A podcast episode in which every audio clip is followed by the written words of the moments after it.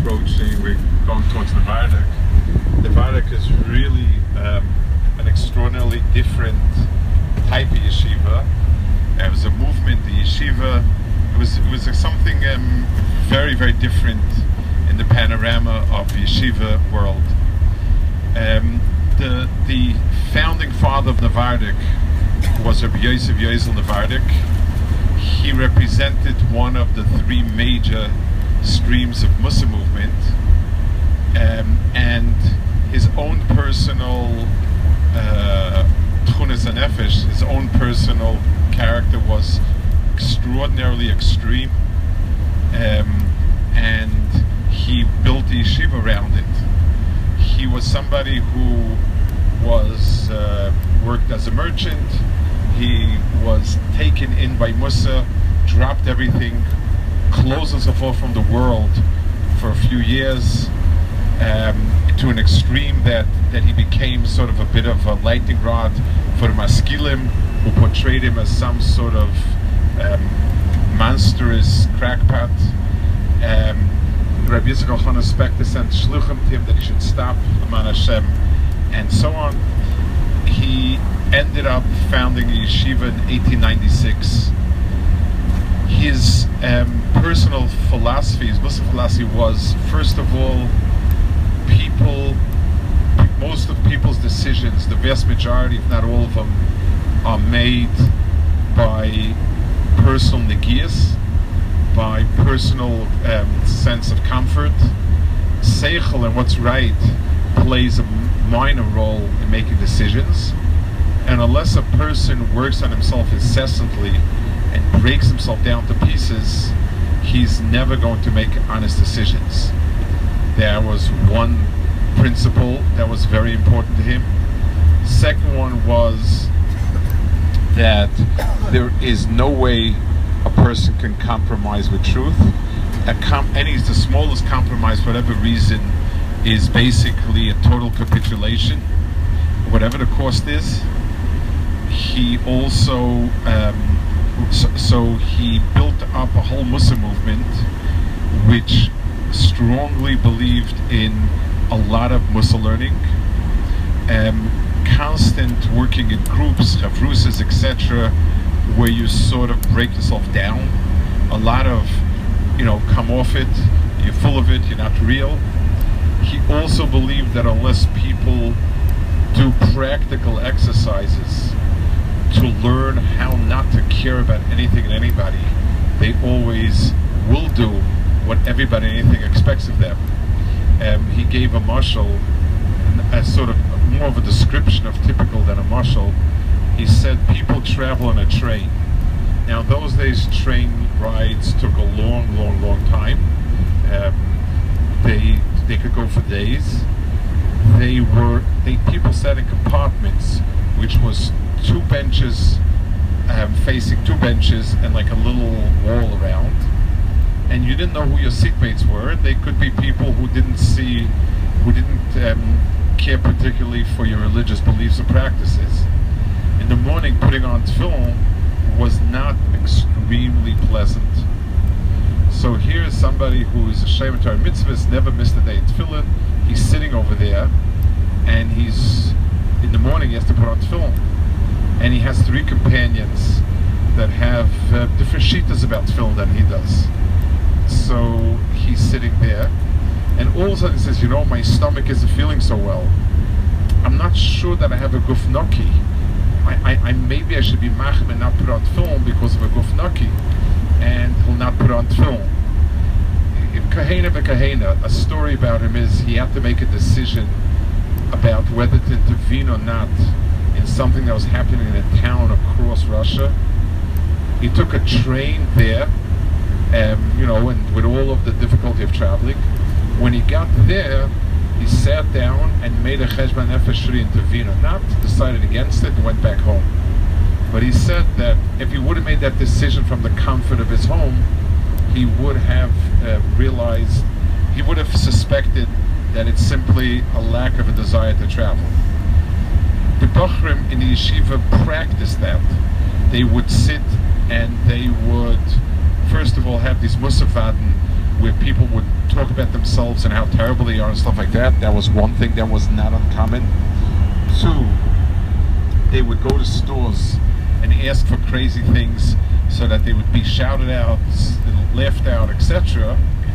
And basically, it taught them don't give a damn about what the world thinks or says or looks at you. Um, it makes no difference whatsoever. That was very strong. Working on bitachon, which again was a test of how emes you were. They could go into a forest for days without taking anything along with them, and then um, being sure that there'll be something for them.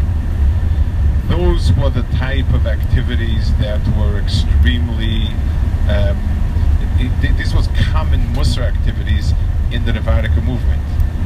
There was another facet to the movement, uh, another two facets maybe, that were not directly connected with this, but radically different other yeshivas. They were something like Chabad today in terms of outreach. Zikr Rabim was one of the most important things, and the matzav in Europe was very bad. People were going from good to less to little to nothing, and making yeshivas in every place was extremely uh, important to him. Made no difference how no planning yeshivas would survive as such.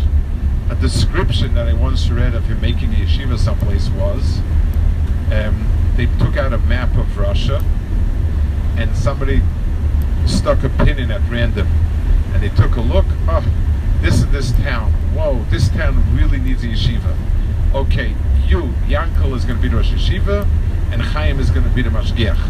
Tzeischem l'sholem, and, and then they would ask, if they need something to start yeshiva Does anybody have maybe a jacket to give to the new Rosh Yeshiva? He would get a jacket from somebody, and they were out. They had to figure a way how to get the train expenses to get to that town. They would come to the town, they would have a shachris in the shul, they would give, they would announce that the yeshiva of such and such a town has just opened up, and the oilam is welcome to come learn. And then they would go to the streets and drag in every random kid they found. I mean, ages ranging from 10 to 20, and schlep them into the yeshiva. Lunchtime, somebody would go around from house to house asking if anybody would like to donate bread for the yeshiva. That was what it looked like. Um, they had at the high count, they had, I think, 70 quote unquote yeshivas across um, Europe, Russia, Poland.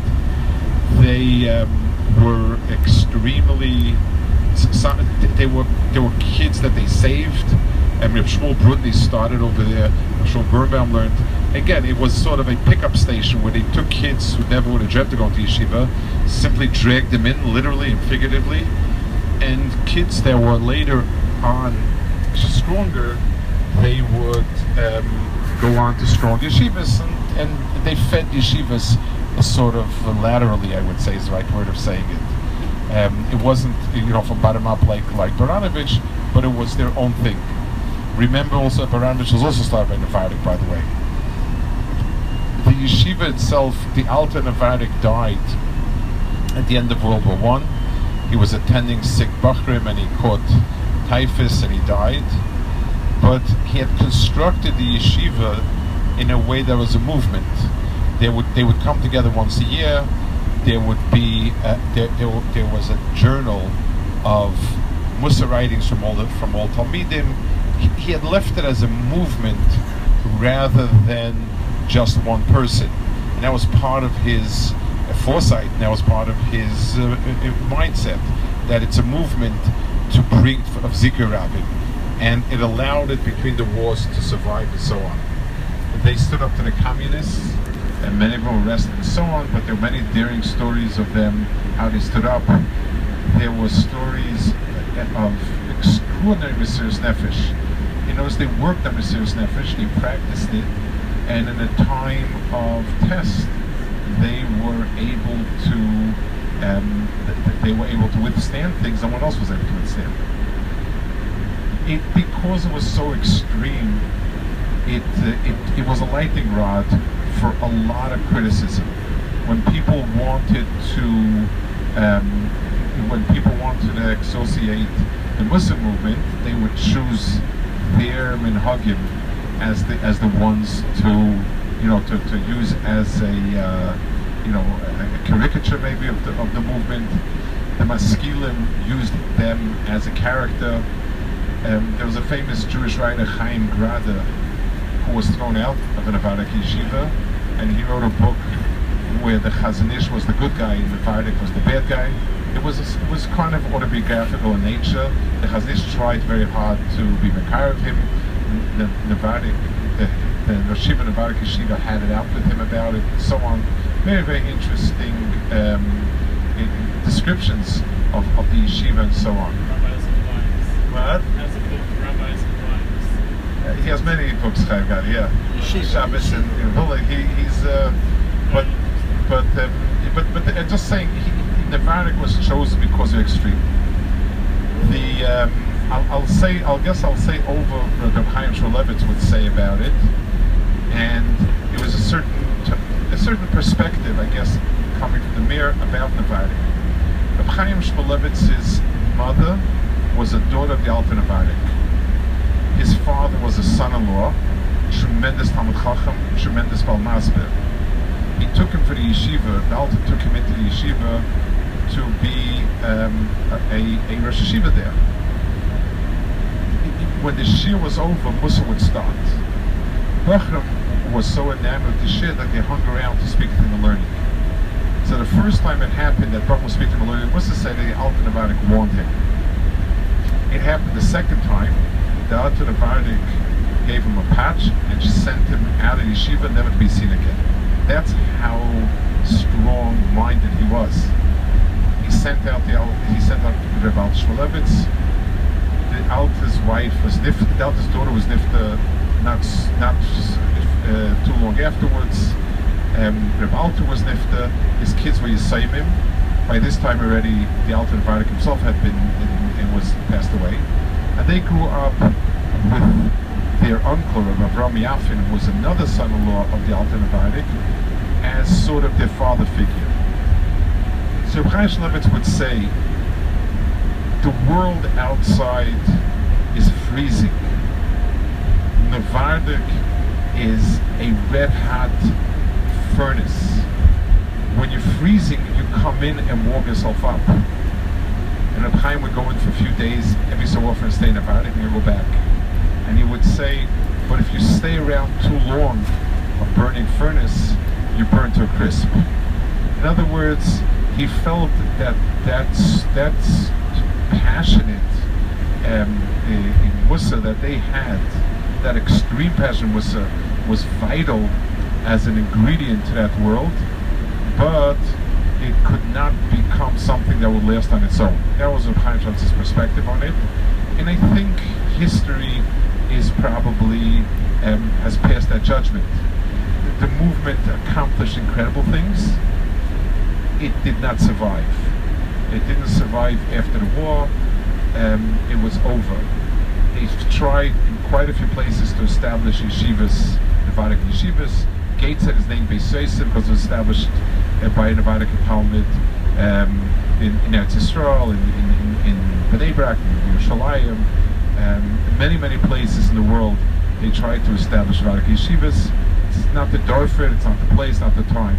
There was one place where Novardok yeshiva was Matzliach, um, and that was France, where Gershon Liebman was a Novardok Talmud. The was Matzliach a lot to do with his personality. He was an he was a Novardok in every full sense of the word.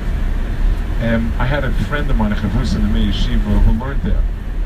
A great guy, and he once told me he he made two comments about his stay in Novardok. He said it was the most incredible tkufa in his life, and if he would have stayed there any longer, he'd been in an insane asylum. That was the way he described his two conflicting feelings about it, which I guess dovetails very strongly with Reb Chaim Shmulevitz's comment.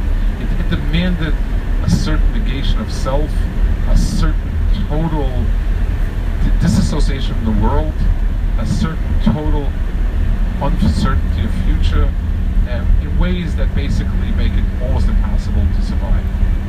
Um, nothing remained over here, uh, Ellie tells me. There's nothing in the town of the yeshiva left. After, the truth is, after the Alter was nifta, the, um, the, the, the, the, center of the yeshiva passed on to Rabbi Yaffin's yeshiva in Bialystok. Pinsk became a very important. Pinsk and Bialystok were two of the most important American He also put out um, songs. They, they used to make their own nigunim. It was like a movement. There was a lot more than the yeshiva. Recently, they put out one or two um, CDs of of um, of the nigunim. I have them at home. They're most of are Yiddish, but it's interesting that you hear the nigunim. It's it's it, it, there's one where it's called Yankel Yankel. They have a long version, a short version. He's yearning for when Mashiach comes. So he says, when Mashiach comes, so there's going to be very strong merkazim. The, the Vardak yeshivas were built that there was a merkazi, like a central yeshiva, with these outreach places, all these derfa. They were called sniffim. So he said, ah, how wonderful it's going to be, very strong merkazim, and a sniff in every town. It, it's very, it, it's, it's, it's extraordinary. It's a, it's a whole different feel of things, um, and so on. Al Kopanim, um, so the only thing that he wrote there's a, they collected his shmuzim in a sefer called Madregas Adam. That's available, it's around, it's printed, reprinted.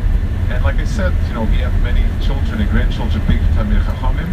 The Alter Rebbe's daughter, Rebbe Yafin, lived right underneath my father-in-law. I remember her well. She was very close with, with our family, with my father-in-law's family, and very close to my wife. She, um, she was an extraordinarily sharp-witted person, um, kind of very incisive person. But the, that was it. So it was it was a movement at yeshiva that rose for its kufa, made a very powerful impact, and then it's it's uh, the impact it had became part and parcel of, of everything else in, in the yeshiva world. Um, there's one more, there's a caver of, of the, the Aruch HaShulchan in Vardik. Hashem was a Rav in Vardik. He was very old school Talmud Chacham, Rav. He was nifted in 1906, I think. He, um, he even though he had no real shaykhs with the Musar movement, he happily defended the Vardik yeshiva against all detractors. He realized that without a very strong yeshiva, nothing's going to happen, um, and so on. And he stood up for them, which was really incredible. His Sefer HaShulchan was a major work. It's, it's, it's, you know, when you when you deal with Paiskim, you count it as amongst the, you know, hush of a Paiskim and his, his Shitas and so on, because he's late, it's counted in as being very important. He's buried there in the Beis HaKvaris, he was lived in 1906, I think. Um, and the, the Torah Tmim of everybody probably knows is his son. Al Kapanim, that's uh, where we're going to now.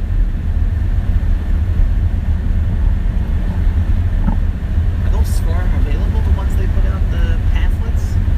Those pamphlets, are they available? So the, the pamphlets were put together in a called Madrigas oh, it's in the same. There's also there's a big set. It's about 15 volumes um, available at our yeshiva, and today in Otzar HaChochma everything's available. It's called.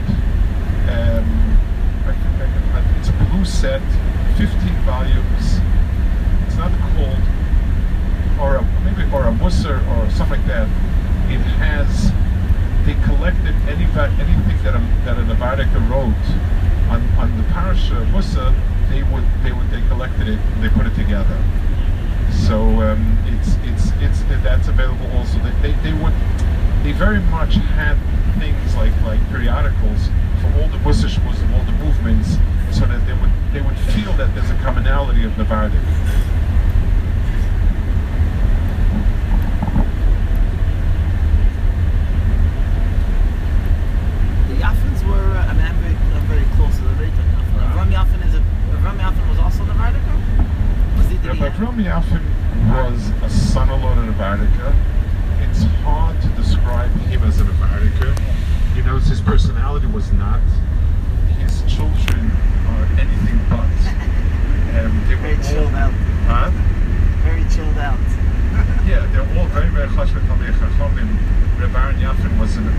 To describe zu der schreibt man